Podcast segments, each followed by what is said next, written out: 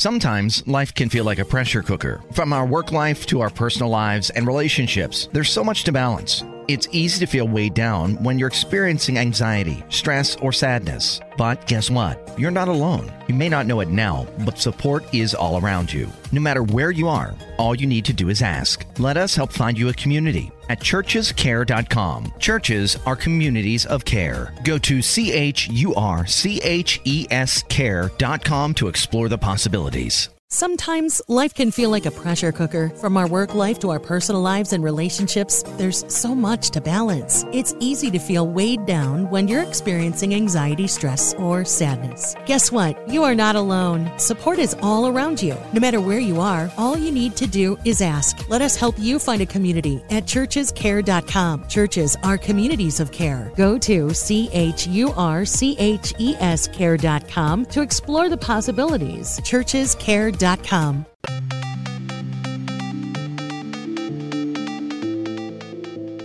Welcome everyone to Too Good to Be True. Thank you for taking the time to listen. The subject of today's show is artificial intelligence. Before we start getting into details, let's just briefly talk about psychic insight and how we apply it. We choose a subject and research it, and based on that research, we determine what we think needs to be explained by creating a series of questions. Then Justina provides psychic insight to answer those questions. The psychic insight is narrated toward, sorry, during the second half of the show. Accepting the psychic insight is a question of indi- individual belief. In the interest of time, let's assume the usual disclaimers except the specific disclaimer for this episode. Here's the disclaimer. Neither of us have any particular knowledge of computer science. If we have misstated anything, we apologize, especially as the technology is changing at an incredible pace. Artificial intelligence, that's your suggestion, which came at the end of a previous episode. It is also a listener suggestion, so a shout out goes to the listener. Why don't you start with HAL from the movie two thousand one: A Space Odyssey, released in nineteen sixty-eight, fifty years ago. The website phys dot org published an article on the human emotions programmed into HAL nine thousand, to use the full name, in April of this year. The article claimed that A I would not include human emotions unless they were totally fake. HAL was programmed to ensure a successful mi- mission to Jupiter in the spaceship Discovery. Following HAL becoming conflicted on his directives, there was no other option than to disconnect the computer. With the threat of disconnection, HAL attempts to kill both crewmen operating the ship and the three crew in suspended animation. He kills everyone on board except one of the crewmen operating the ship. HAL obviously wasn't programmed to protect human life, but is there a place for human emotion, even if fake, with artificial intelligence or A I? Not quite the same thing, but there is a place for a fake A I personality. According to the London Daily Mail in an article dated July the twenty-sixth of this year, a huge team of, uh, of staff, from comedians to psychologists, gave the Google Assistant its personality. Google Assistant is able to make phone calls, calls real-time with actual humans. It also makes it easier for human inter- interaction with smart devices. So a fake personality is possible, but not fake human emotions. It looks like an emotional A I is some way away. Maybe there will never be an A I like HAL nine thousand. It has been reported that the iPhone's assistant Siri was originally prototyped after HAL. Changing subject to Star Trek, the character Mister Spock makes the point that he doesn't have human emotions and sees no point in them. Perhaps his character only spouting logic is a truer rendition of A I. But here is a Mister Spock quote from the episode The Ultimate Computer from nineteen sixty-eight, fifty years ago. Quote, "Computers make excellent and efficient servants, but I have no wish to serve under them." Unquote. I think that quote sums up the fears of many of us. But what was the ultimate computer? And where can I get an iPhone with HAL on it? You can get HAL nine thousand apps, but they don't replace Siri's voice completely. But in the Star Trek episode, the U S S Enterprise, um, in the Star Trek episode, the U S S Enterprise was a test vessel for the M five Multitronic system, which would handle all ship functions without human assistance. What could go wrong with a ship being run by a computer, besides in the movie two thousand one: A Space Odyssey? Long story short, the Enterprise fires on friendly vessels with loss of life, but survives the repercussions. The M five system was created like a human mind operating at the speed of a computer. The computer had memory storage copied from the brain of its creator, who turned out to be psychotic. Hence, the M five was psychotic. Doctor McCoy points out that computers lack compassion. This follows Kirk doing something illogical to save his ship. That's an interesting point. Besides the opportunity for unintended consequences, A I design is going to be based on the output of human brains. Humans are obviously not perfect. The science fiction from fifty years is beginning to happen now. Is something like HAL or M five going to be driving your car within the next five to ten years? But to understand better, why don't you provide some definitions for A I? Let's start with a definition for artificial intelligence itself. There are multiple definitions available from multiple sources. It's difficult to pick just one. But here is a simple definition from the Science Daily website. Quote, the modern definition of artificial intelligence, or A I, is the study and design of intelligent agents, where an intelligent agent is a system that perceive it, perceives its environment and takes actions which maximizes its chances of success, unquote. Sounds good. All HAL did was to try and maximize the chances for success, but the ends didn't justify the means. That would have taken a conscience based on a set of moral values. What is the next definition? As learning plays into artificial intelligence, let's continue with machine learning. This is from the C N B C website from June of last year. Quote, machine learning generally entails teaching a machine how to do a particular thing, like recognize a number by feeding it a bunch of data and then directing it to make predictions on new data, unquote. Do you have examples for the use of machine learning? Siri, uh, Facebook, when it prompts tagging of friends, and self-driving cars, or autonomous vehicles as they are known, are just a few examples. Autonomous vehicles also use deep learning. So what is deep learning? Deep learning, again from the C N B C website, quote, deep learning is one, one type of machine learning that demands less hand engineering of features. Often the approach involves artificial neural networks, a mathematical system loosely inspired by the way neurons work together in the human brain. Neuroscientist Warren McCulloch and mathematician Walter Pitts came up with the first such system in nineteen forty-three. Through the years, researchers advanced the concept with various techniques, including adding multiple layers. With each successive layer, higher-level features could be detected in the original data to make a better prediction. The layers pick out features in the data themselves, but using more layers demand more computing power, unquote. That's a bit more scary. Artificial neural networks sounds like creating an artificial brain without a soul anywhere in the equation. But besides autonomous vehicles, do you have examples for the use of deep learning?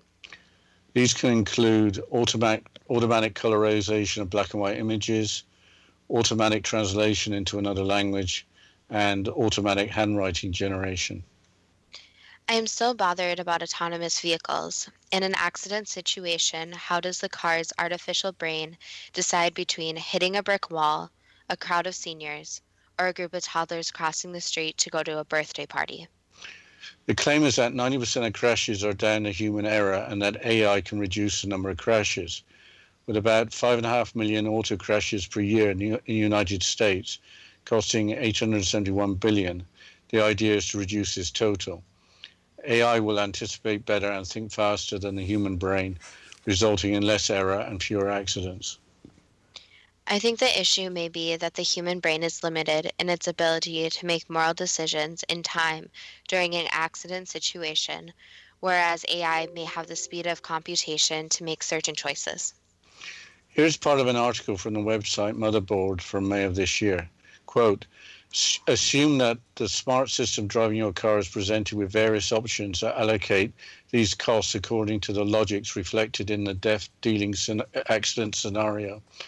Again, there's no value-free way to decide, and it's not an ad hoc decision. Engineers will embed the ethics in decision-making algorithms and code. Again, society must determine how to proceed proactively. Keep in mind but that this governance issue is not about assigning fault. It is only about how to determine moral priority and who should bear the social costs, unquote. When you use your autonomous vehicle, I think there will be legal disclaimers protecting the user and the manufacturer of the vehicle. Besides more work for the legal profession, what does the future hold? The website Medium quotes DARPA, which is the United States Defense Advanced Research Projects Agency, which has the mission to make pivotal investments in breakthrough technologies for national security. DARPA sees A I coming in three waves as follows.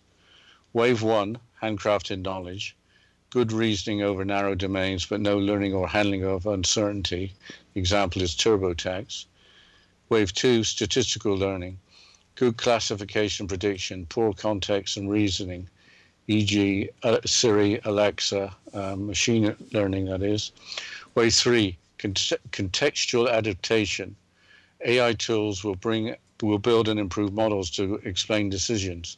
This is the future of A I. Okay, so what are the definitions for each wave? The definitions are also given on the Medium website. Handcrafted knowledge is where programmers craft sets of rules to represent knowledge in well-defined domains. Statistical learning is where programmers create statistical models for specific problem domains and train them on big data. And contextual adaptation is where systems construct contextual explanatory models for classes of real-world phenomena. I think most of us can relate to TurboTax, an app for doing your taxes, as well as Siri and Alexa. But creating a model and applying it within a narrow context takes some imagination. Yes, in June this year, there was an announcement regarding an upgrade of Siri at Apple's Worldwide Developers Conference. But I think we're going to have to uh, go through that after the break. Yes, we'll continue talking about artificial intelligence after the short break. And you're listening to Too Good to Be True with Justina Marsh and Pete Marsh on the X-Zone Broadcast Network, w w w dot x z b n dot net.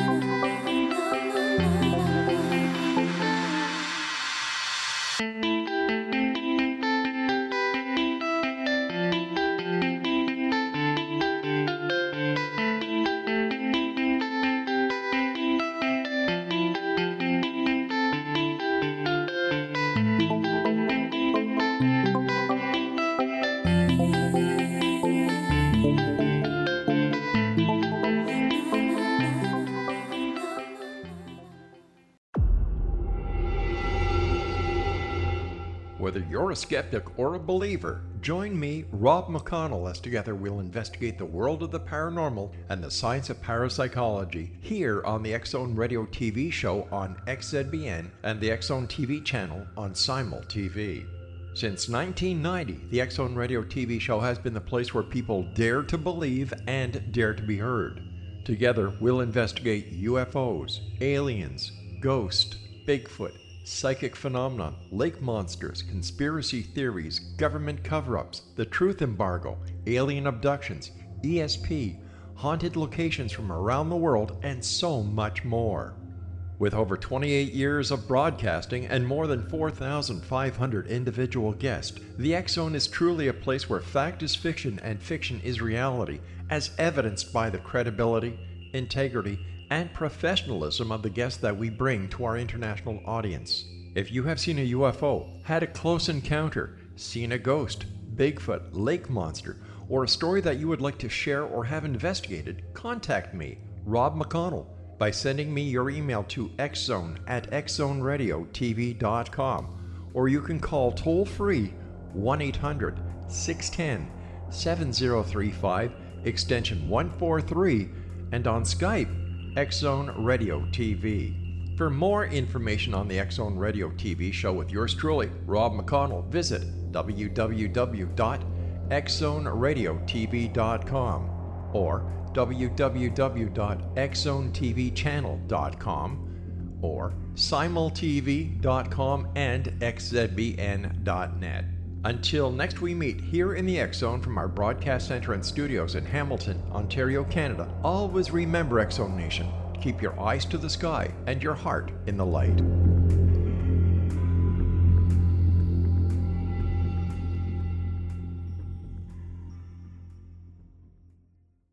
You have heard of the X-Zone?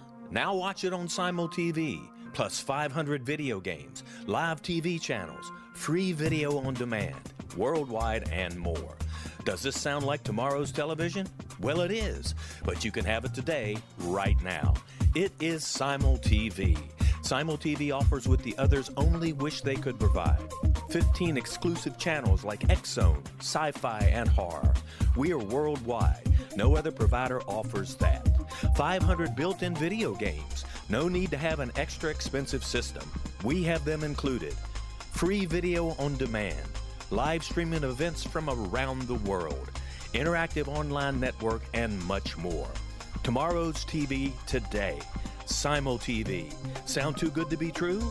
Well, it's not. You can have Simul T V today. Sign up at simul T V dot com. Do it today.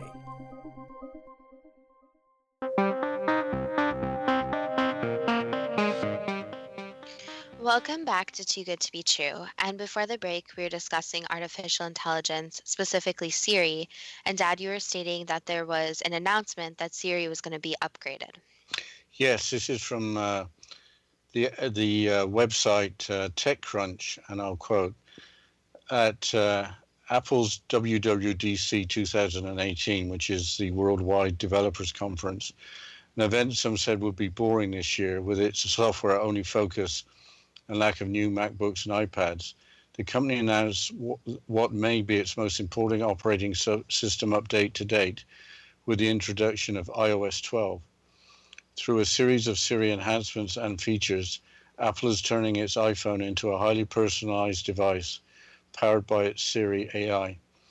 The new A I iPhone, which to be clear is your same old iPhone running a new mobile O S, will understand where you are, what you are doing, and what you need to know right then and there.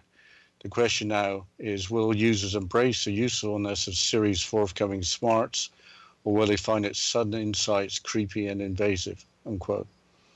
I guess that's where contextual adaptation comes in.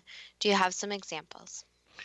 It seems to be a form of deep learning for which the Wired website provides some scenarios, including the following two. Quote, you text a friend to meet you for lunch. In doing so, of course, you have used your smartphone's keyboard. If your keyboard were contextually aware, it would process your sentence and send an invitation to your friend, suggest locations for you to meet, recommend restaurants, provide directions, make a reservation, and more, unquote.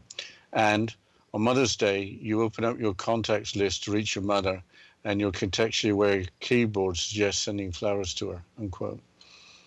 Before moving on, I still would like to know why Siri and Alexa have female voices, although both Siri and Alexa apparently can be defaulted to having male voices.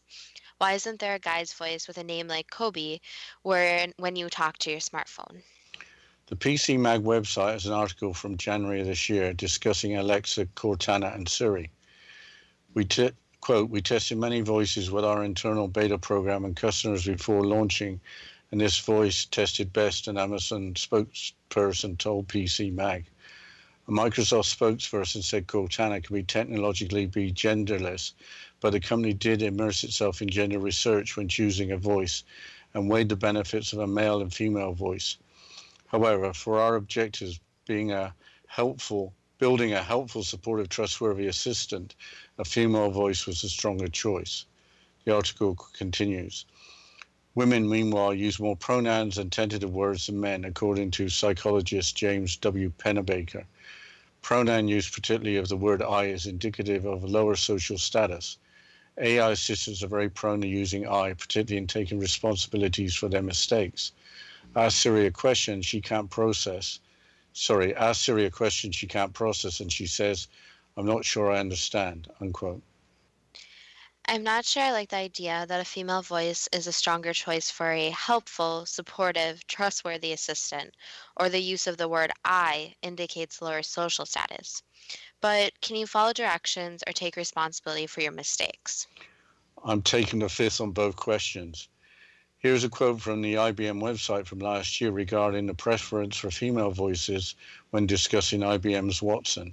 Quote, "It's a well-established phenomenon that a high brain is developed to like female voices," said the late Stanford University professor Clifford Nass in a two thousand eleven C N N interview.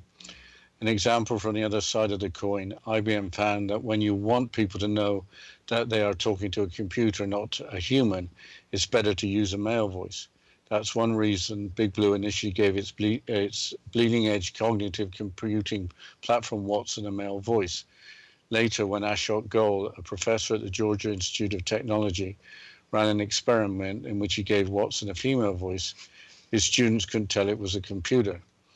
In his book, Wired for Speech, Professor Nass wrote that individuals generally perceive female voice, voices as helping, our, uh, as helping us solve our problems by ourselves, while they view male voices as authority figures who tell us the answers to our problems. That can chafe. Most people want our technology to help us, but not boss us around, unquote. The reasons that more females should be elected to public office. Don't we want politicians that actually help solve problems rather than tell us what to do? With a female voice, apparently it's harder to tell that you're talking to a computer. Assistants that are more realistic are probably going to catch on much faster. What does I B M's Watson do? The Samsung program developer website from last year describes how Watson is being used for a weather app. For example, if you're traveling cross-country based on weather forecasting, it provides advice on clothes to pack and actions to take. Watson uses cognitive learning. What is cognitive learning? Before we go into cognitive learning, in July of this year, Watson got a bad press for unsuccessful trials in diagnosing cancer and suggesting therapy. Watson is intended to be rolled out to hospitals worldwide by the end of the year. Watson reviews patient information, comparing that to past cases and to the medical literature to arrive at diagnostic conclusions. So Watson is intended to do a lot of thinking for a doctor. Yes, I guess Watson is just one resource for the doctor who currently gets the final say. Getting back to cognitive learning, it is, to, it is using thinking to learn. It involves comprehension, memory, and application. Watson learns in order to advise based on weather forecasting and to diagnose disease. The response to criticism that it di- diagnoses incorrectly is that it hasn't learned enough yet. Isn't there a danger that we will lose our problem-solving skills if we depend too much on A I? From looking at various articles, it seems that the greatest fear for, for A I is loss of jobs, but I think it is getting late for that concern. It is already happening. Can you provide an example? Yes, in an Abacus News article from June of this year, A I in China is being brought into police work on a massive scale. Quote, "The country already has more than one hundred seventy million C C T V, well, that's closed-circuit T V cameras, watching from street corners and inside buildings, with plans to add some four hundred million more in the next two years. Video footage is fed into A I-powered image recognition systems, allowing police to quickly match faces or license plates with records in a database. At its best, the technology is being touted as an effective way to maintain public order. Fugitives have been captured at concerts attended by thousands of people. Drivers have been caught running red lights, and jaywalkers are publicly shamed on digital billboards on the roadside, all thanks to facial recognition. It is not limited to areas covered by surveillance cameras. During the annual parliament session in Be- Beijing this year, police officers and even police dogs wore body cameras linked to facial recognition software. And during the Lunar New Year rush, travel rush, police were spotted at a railway station in central China wearing facial recognition glasses." The article continues discussing China's social credit system. The ambitious facial recognition projects don't cover the entire scope of China's latest surveillance efforts. Another major component is a social credit system that aims to rate each citizen according to their actions. Drawing data from government agency, court verdicts, and even mobile payment firms, the scheme assigns each person an individual score. If you fail to repay debts or smoked on a train, these actions could land you on a blacklist that's posted on a public website. Earlier this month, authorities banned nearly one hundred seventy people from flying and taking the train for one year. The most famous of them was G R Yuting, founder of the new of the now debt-laden tech firm Lico and C E O of the electric car company Faraday Future, unquote. That's even scarier than a loss of problem-solving skills in police work and in other fields. The level of control is just like something out of a science fiction movie. The book nineteen eighty-four, written by George Orwell, later made into a movie, includes life in a totalitarian state under the director Big Brother, with the slogan, "Big Brother is watching you." The authorities have every citizen under constant surveillance. We haven't discussed A I as applied to robots. There were droids, clones, and all sorts of robots in Star Wars with a lot of battles. That came out recently on July the eighteenth of this year. Here is a part of an article from Fortune magazine. Quote, "Some of the leading lights in the artificial intelligence world have pledged to never help design lethal autonomous weapons, killer robots that decide for themselves who should be targeted for death. We, the undersigned, agree that the decision to take human life should never be delegated to a machine," states a pledge signed by the likes of Tesla C E O Elon Musk, the co-founders of the Google-owned DeepMind and the Larry Page-backed X-Prize Foundation. More than one hundred roboticists and A I researchers, again including Musk and DeepMind's, DeepMind's Mustafa Suleiman, last year urged the United Nations to maintain strict oversight of killer robots.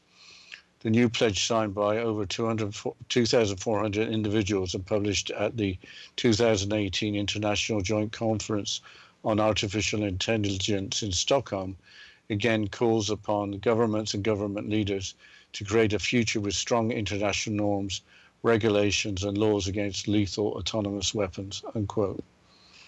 That sounds all very positive up to a point. No governments or defense contractors were reported as signing. What happens when there is intelligence that a potential enemy is starting to develop robot soldiers?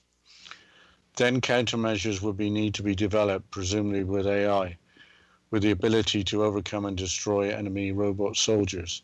But I think we're going to have to continue after the break. Yes, we'll continue talking about A I and going into the questions and the psychic insight after this short break. And you're listening to Too Good to Be True with Justina Marsh and Pete Marsh on the X-Zone Broadcast Network, w w w dot x z b n dot net.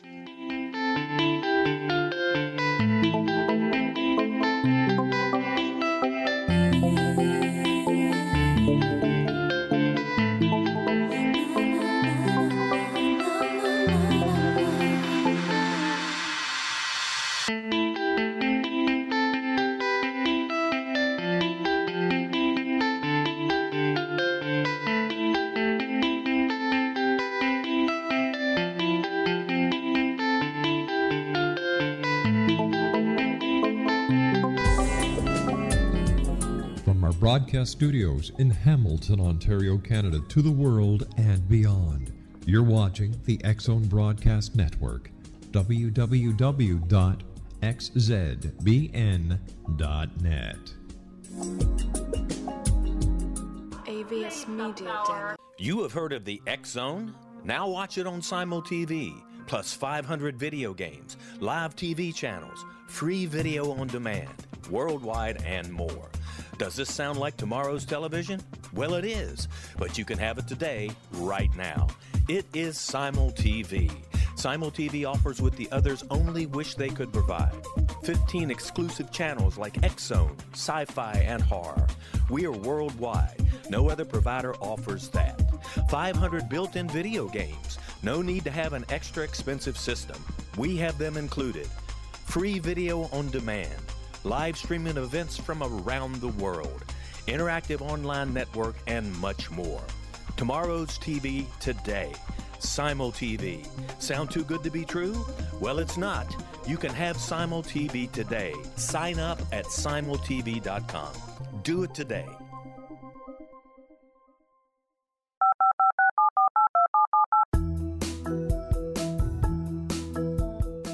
Did you know that when you're on the road with limited data or Wi-Fi, you can still listen to the X-Zone radio show with Rob McConnell, The Science of Magic with Gwilda Wiaka, X minus one, Dimension X, Space Patrol, and every minute of the X-Zone broadcast network by calling two one three, four oh one, zero zero eight zero, courtesy of Audio Now. No smartphone, app, or internet needed. It saves your data plan, and it's free if you have unlimited minutes. Call two one three, four oh one, zero zero eight zero to listen on any phone, anytime, anywhere. Remember two one three, four oh one, zero zero eight zero for the best of the paranormal, parapsychology, and sci-fi radio programming anywhere, twenty-four seven, three sixty-five.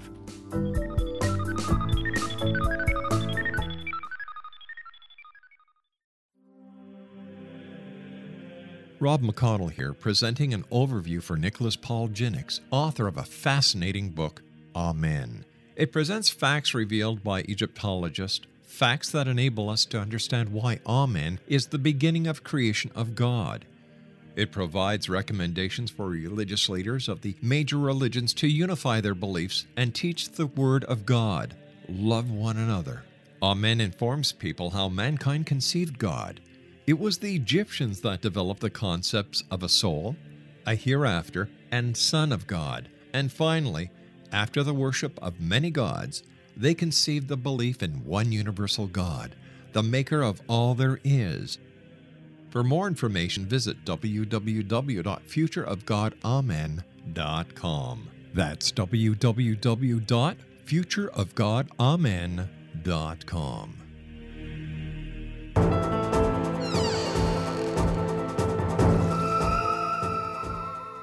Welcome back to Too Good to Be True. And before the break, we were discussing robot soldiers and how far they would go. So, Dad, do you have anything to comment about this? Yes, I was going to say before the break that I can't believe that A I isn't already being used for countermeasures against uh, incoming missiles. Well, that's an interesting point, but I think with that, it's time for the first question.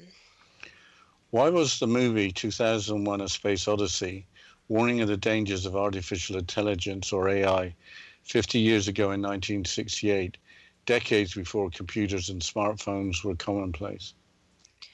Basically because that was the fear that was coming, and people could see that the advancement of technology was moving very quickly. So it was basically predicting what may happen, and the worst case fear for a lot of humans is something that is smarter than them and basically can overpower humans. Why was HAL created with emotions? Was it just to demonstrate how advanced A I could possibly become in the future? And to demonstrate also how there are certain characteristics that seem to make up humans and how that can be portrayed on technology, which could become an issue. So basically to demonstrate that with humans, what really makes them unique is their range of emotions, their intelligence, and their unique consciousness compared to other animals. However, humans are something very single-minded, thinking that they may be the only ones who could possess these traits. Was HAL nine thousand created with emotions to also demonstrate that A I will always have baggage from its creators? Not exactly, no, since creators can create something such as a car where it has no influence from the creator but just does its job. With only five crew on board the spaceship Discovery in the movie two thousand one, was it intended to demonstrate that a sophisticated A I machine could do the work of multiple humans? Yes, that could be said. Can I, can A I be created to protect human life in almost all situations? That's a complicated question because it includes all situations. But A I could protect humans in many different situations, yes. But there's always things that humans would do differently. Why would people be comfortable with the unhuman, genderless, fake personality of the Google Assistant? Basically, since in a way it represents kind of a person, but a person that is not on a human level. So it's basically, as you stated, an assistant, but an assistant that you don't have to deal with their emotions. You don't have to deal with their human qualities. It basically listens to you and responds and doesn't get to think for itself. Why is it difficult to create A I with emotions? Because emotions stem from the brain, so it needs to basically mimic the human brain. And you could also say the human heart and soul.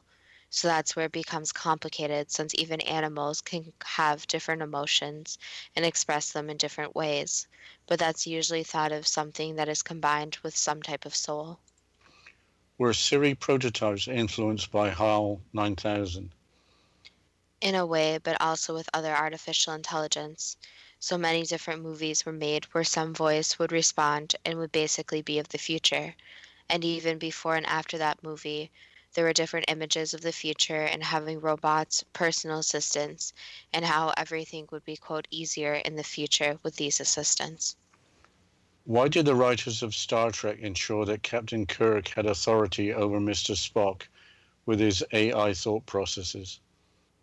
Basically, since Spock could do many different things that the rest of the humans could not exactly do. So he had more power, and the problem is with power, especially in regards to humans. The humans are at the top of the food chain. For the most part, they can control most of the animals, the different even technology, and are above that. However, even with artificial intelligence, they also want to be on top of the food chain where they have the power. Was the Star Trek episode The Ultimate Computer meant as a warning of the possible future dangers of A I? Yes. Why was Star Trek warning about the futures of dangers, sorry, the future dangers of A I about the same time as the release of the movie two thousand one: A Space Odyssey? Basically because Star Trek explored many different ideas of the future, and there are many different fears and still are that A I, even someone or something like Spock, could gain intelligence. So even if you created the intelligence at a lower level, the technology or A I may increase their intelligence and eventually overcome humans. And that could be a very dangerous thing. So in a way, it could be thought of that the technology could actually learn. In the, ultim- the Ultimate Computer episode, episode, the U S S Enterprise and crew were saved by Kirk, by Kirk, providing a solution that was so illogical that it would have been, would have been impossible for A I. Was that to prove a point that the human mind will always be more inventive than A I? In some minds, yes, that some different humans think that their brains are more creative and innovative. And you also have to think about the humans have many different experiences from when they're born all the way to their death. So with A I, it would be hard since they basically have to build a date and build and after their build date they only experience certain things, so they don't experience a childhood, adolescence, and then adulthood like humans do. Was a warning made from the Star Trek's M five system similar to that for HAL nine thousand that A I will always have baggage from its creators? Basically, since some creators create their own rules, so they basically have their own rules for what the artificial intelligence is, what it needs to do, and how it's going to do that. So that goes back to the programming, how each different human would actually mold and shape artificial intelligence differently. Is there anything that we need to be concerned about for machine learning in general? So the problem with learning is that basically that with technology there are limitations. And the problem with learning with technology is that there are different lines and different ethical lines. And with technology, there are not really the lessons that society teaches technology that humans really learn. So, for example, when you're younger, you learn the societal norms, what you need to do to fit into society, what to do to be, quote, normal. However, with technology, there's not really the same learning process where everything's a lot more simplified. And that makes it so that it's harder for technology to make ethical and societal decisions. Is deep learning without emotions or personality intended to recreate the basic function of the human brain? In a way, that could be said, but creating a human brain that would be complex, since humans aren't just their brains, it's more than that. Is there anything we need to be concerned about for deep learning in general? Just to be cautious, since everything needs some type of limitation. Is an autonomous vehicle deciding between, between hitting a brick wall, a crowd of seniors, or a group of toddlers a reasonable possibility? If someone decided to program it, yes, but then the vehicle would have to be taught what the right decision is and make that ethical judgment. So you could ask a human the same question, and based on their experiences and their morals, their ethics, they would have to choose. So that would be very hard to implement in that into technology, since it would either have to be programmed or would have to be based on experience. Will the engineers be able to embed ethics in decision-making algorithms and code for autonomous vehicles?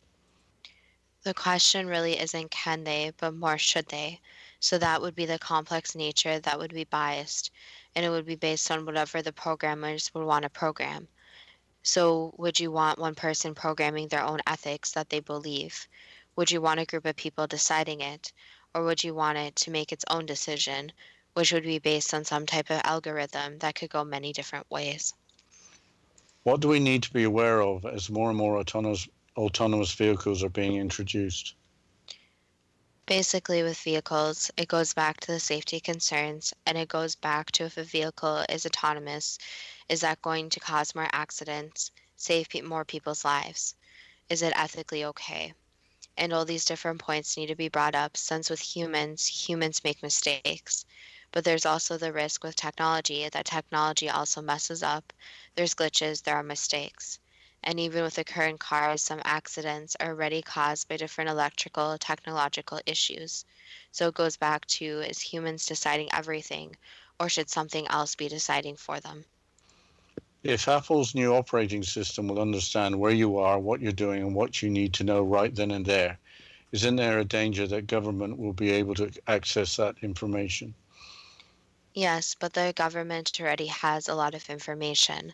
So it's taking it a step further. So it brings up the argument that the government already has your fingerprint, your face scan, different other means, and even to the point of D N A in some cases now.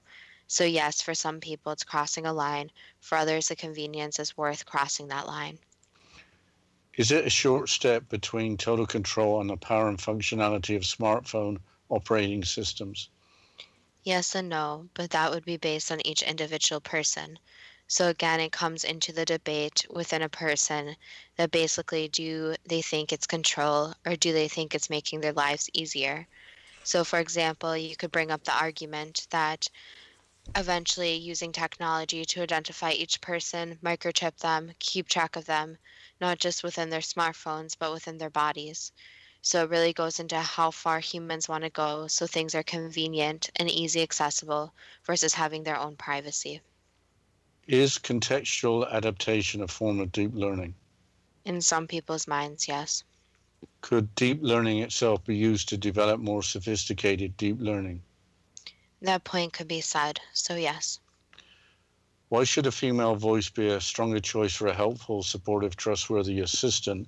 But I think we're going to have to answer that after the break. Yes, we'll continue with the questions and the psychic insight after the short break. And you're listening to Too Good to Be True with Justina Marsh and Pete Marsh on the X-Zone Broadcast Network, w w w dot x z b n dot net.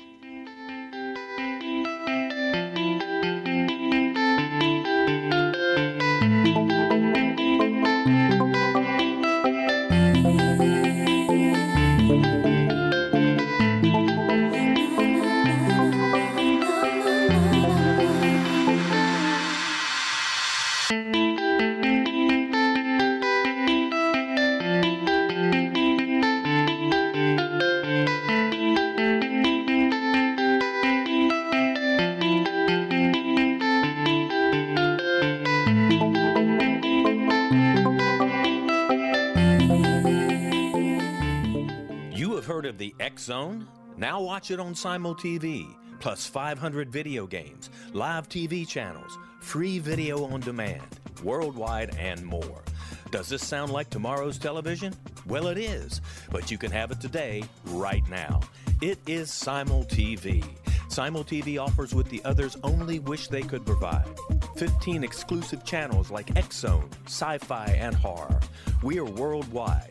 No other provider offers that. five hundred built-in video games. No need to have an extra expensive system. We have them included. Free video on demand.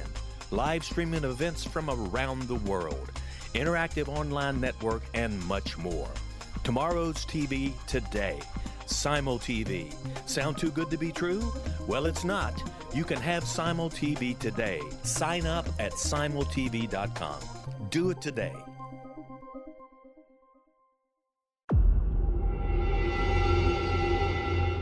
Whether you're a skeptic or a believer, join me, Rob McConnell, as together we'll investigate the world of the paranormal and the science of parapsychology here on the X-Zone Radio T V show on X Z B N and the X-Zone T V channel on Simul T V. Since nineteen ninety, the X-Zone Radio T V show has been the place where people dare to believe and dare to be heard. Together, we'll investigate U F Os, aliens, ghosts, Bigfoot, psychic phenomena, lake monsters, conspiracy theories, government cover-ups, the truth embargo, alien abductions, E S P, haunted locations from around the world, and so much more. With over twenty-eight years of broadcasting and more than four thousand five hundred individual guests, the X-Zone is truly a place where fact is fiction and fiction is reality, as evidenced by the credibility, integrity, and professionalism of the guests that we bring to our international audience. If you have seen a U F O, had a close encounter, seen a ghost, Bigfoot, lake monster, or a story that you would like to share or have investigated, contact me, Rob McConnell, by sending me your email to X Zone at X Zone Radio T V dot com, or you can call toll-free one eight hundred, six one zero, seven zero three five, extension one four three, and on Skype, X-Zone Radio T V. For more information on the X-Zone Radio T V show with yours truly, Rob McConnell, visit w w w dot X Zone Radio T V dot com or w w w dot X Zone T V Channel dot com or Simul T V dot com and X Z B N dot net. Until next we meet here in the X-Zone from our broadcast center and studios in Hamilton, Ontario, Canada, always remember, X-Zone Nation, keep your eyes to the sky and your heart in the light.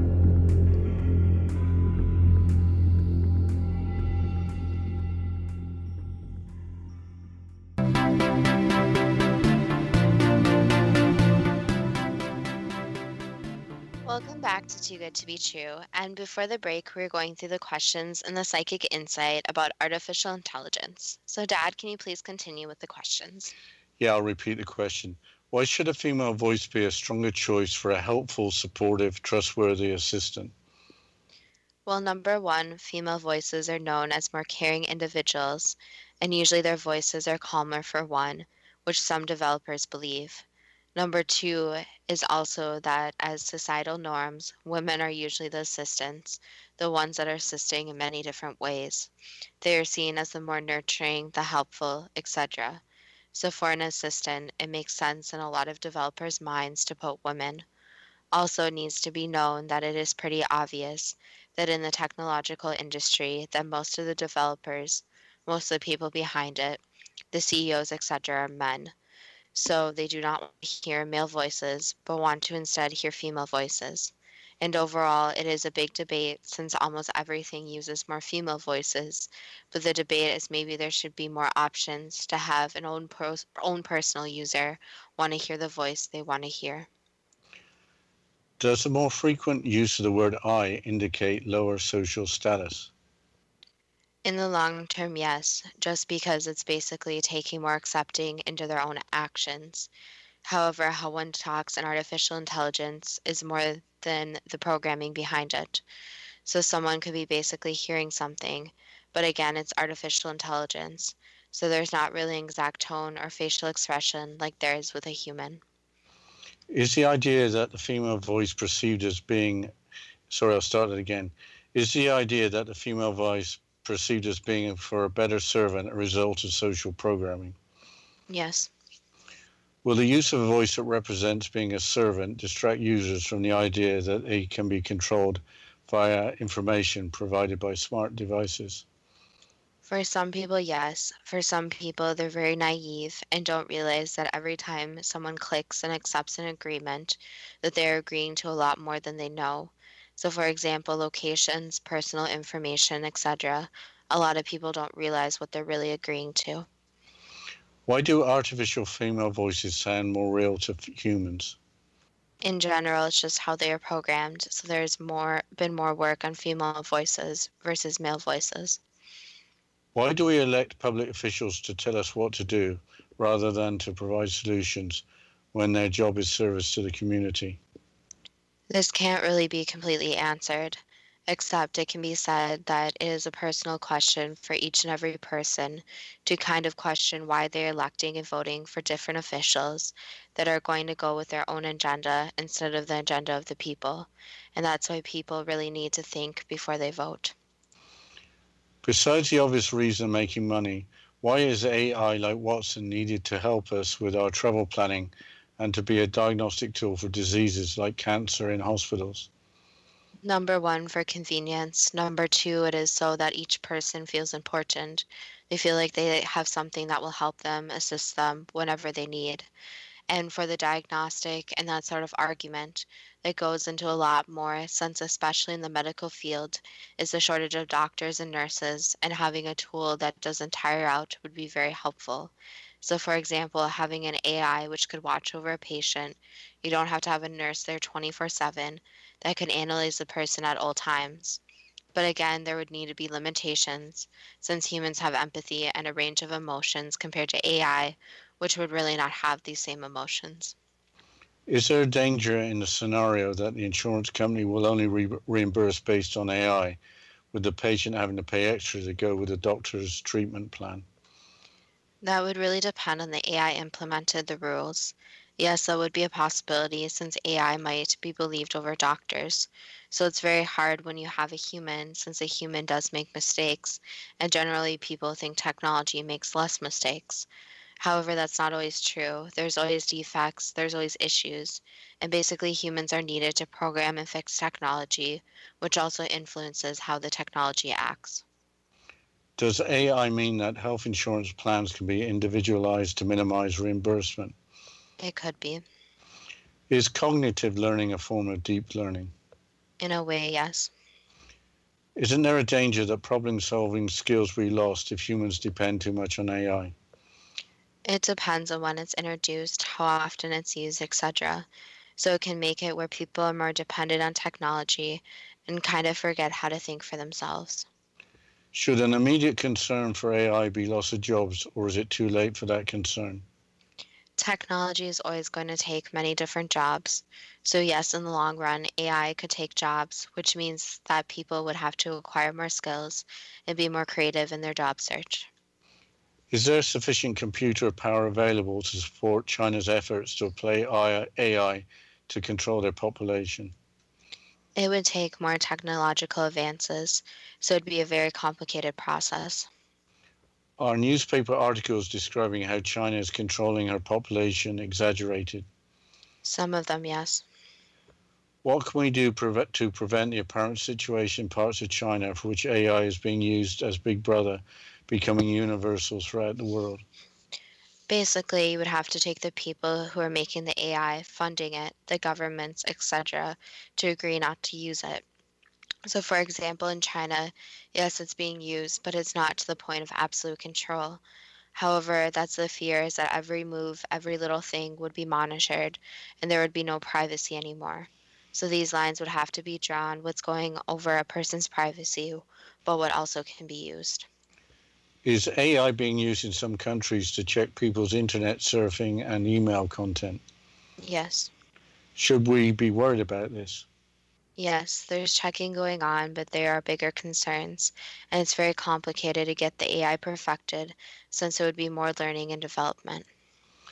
How does a person counter the argument that if a surveillance with A I, for example, can recognize a person illegally carrying a weapon, the risk to public safety overrides the risk to personal freedom? Again, that's an ethical choice that each person would have to make. And it can't be said too much about it, since it's an individual choice. But what can be said is that with increased technology comes increased responsibility, and each person needs to make the right choice in regards to if they want to break the law, but also with consequences. But there's also an argument that there needs to be a level of privacy. Why isn't a threat of loss of personal freedom through A I more of an issue for most people? Because A I seems very far out for a lot of people.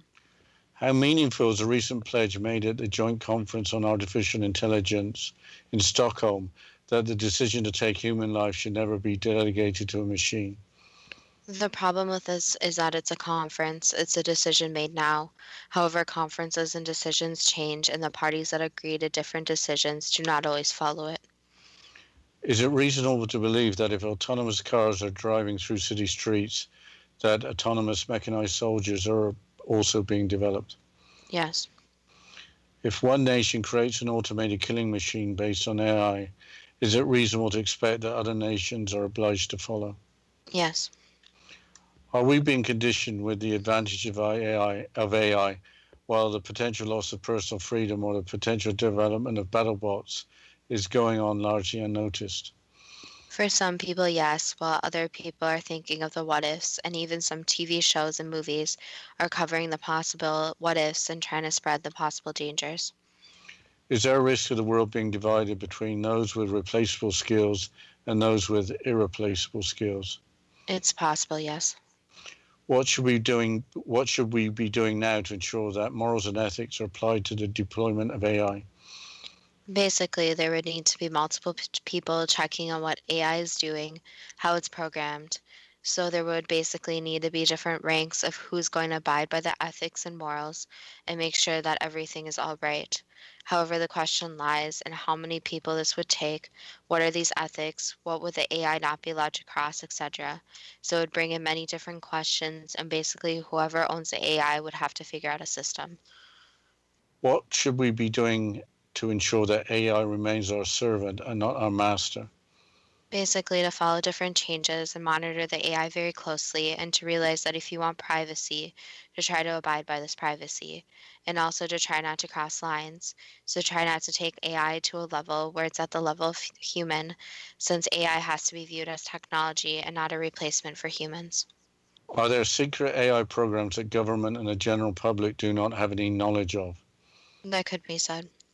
Is is there more to learn from two thousand one: A Space Odyssey, Star Trek, or any other popular sources? Basically, it goes back to the question of what is crossing too many lines, and also it goes back to the statement, be careful for what you wish for. So humans are at the top of the food chain. However, there's always a question that the technology is going to be taken too far. Is there anything more we should know at, at this time about A I? Just to be really careful, since creating something from scratch isn't always something that's going to turn out exactly how a person wants it to be. And some people could call it playing God to, by trying to create humans. And that's the issue, that humans are a very unique species, but also are not invincible. That was the last answer. Is the future of artificial intelligence involving ethics and non-invasion of privacy too good to be true? That depends on what you are prepared to believe. Well, um, I thought it was interesting. We didn't get around to mentioning uh, Stephen Hawking, who has warned about A I, and he was actually using A I to be able to communicate.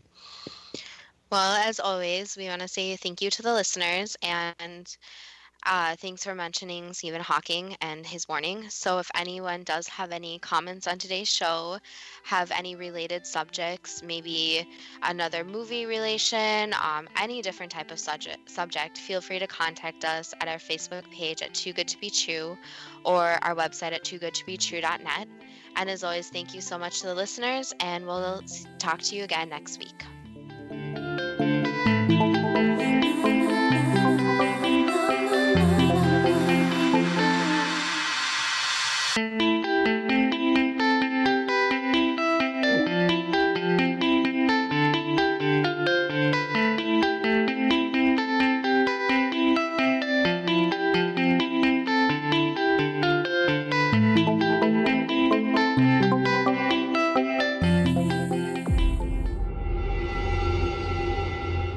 Whether you're a skeptic or a believer, join me, Rob McConnell, as together we'll investigate the world of the paranormal and the science of parapsychology here on the X-Zone Radio T V show on X Z B N and the X-Zone T V channel on Simul T V. Since nineteen ninety, the X-Zone Radio T V show has been the place where people dare to believe and dare to be heard. Together, we'll investigate U F Os, aliens, ghosts, Bigfoot, psychic phenomenon, lake monsters, conspiracy theories, government cover-ups, the truth embargo, alien abductions, E S P, haunted locations from around the world, and so much more. With over twenty-eight years of broadcasting and more than four thousand five hundred individual guests, the X-Zone is truly a place where fact is fiction and fiction is reality, as evidenced by the credibility, integrity, and professionalism of the guests that we bring to our international audience. If you have seen a U F O, had a close encounter, seen a ghost, Bigfoot, lake monster, or a story that you would like to share or have investigated, contact me, Rob McConnell, by sending me your email to X Zone at X Zone Radio T V dot com, or you can call toll-free one eight hundred, six one zero, seven zero three five, extension one four three, and on Skype, X-Zone Radio T V. For more information on the X-Zone Radio T V show with yours truly, Rob McConnell, visit w w w dot X Zone Radio T V dot com or w w w dot X Zone T V Channel dot com or Simul T V dot com and X Z B N dot net. Until next we meet here in the X-Zone from our broadcast center and studios in Hamilton, Ontario, Canada, always remember, X-Zone Nation, keep your eyes to the sky and your heart in the light.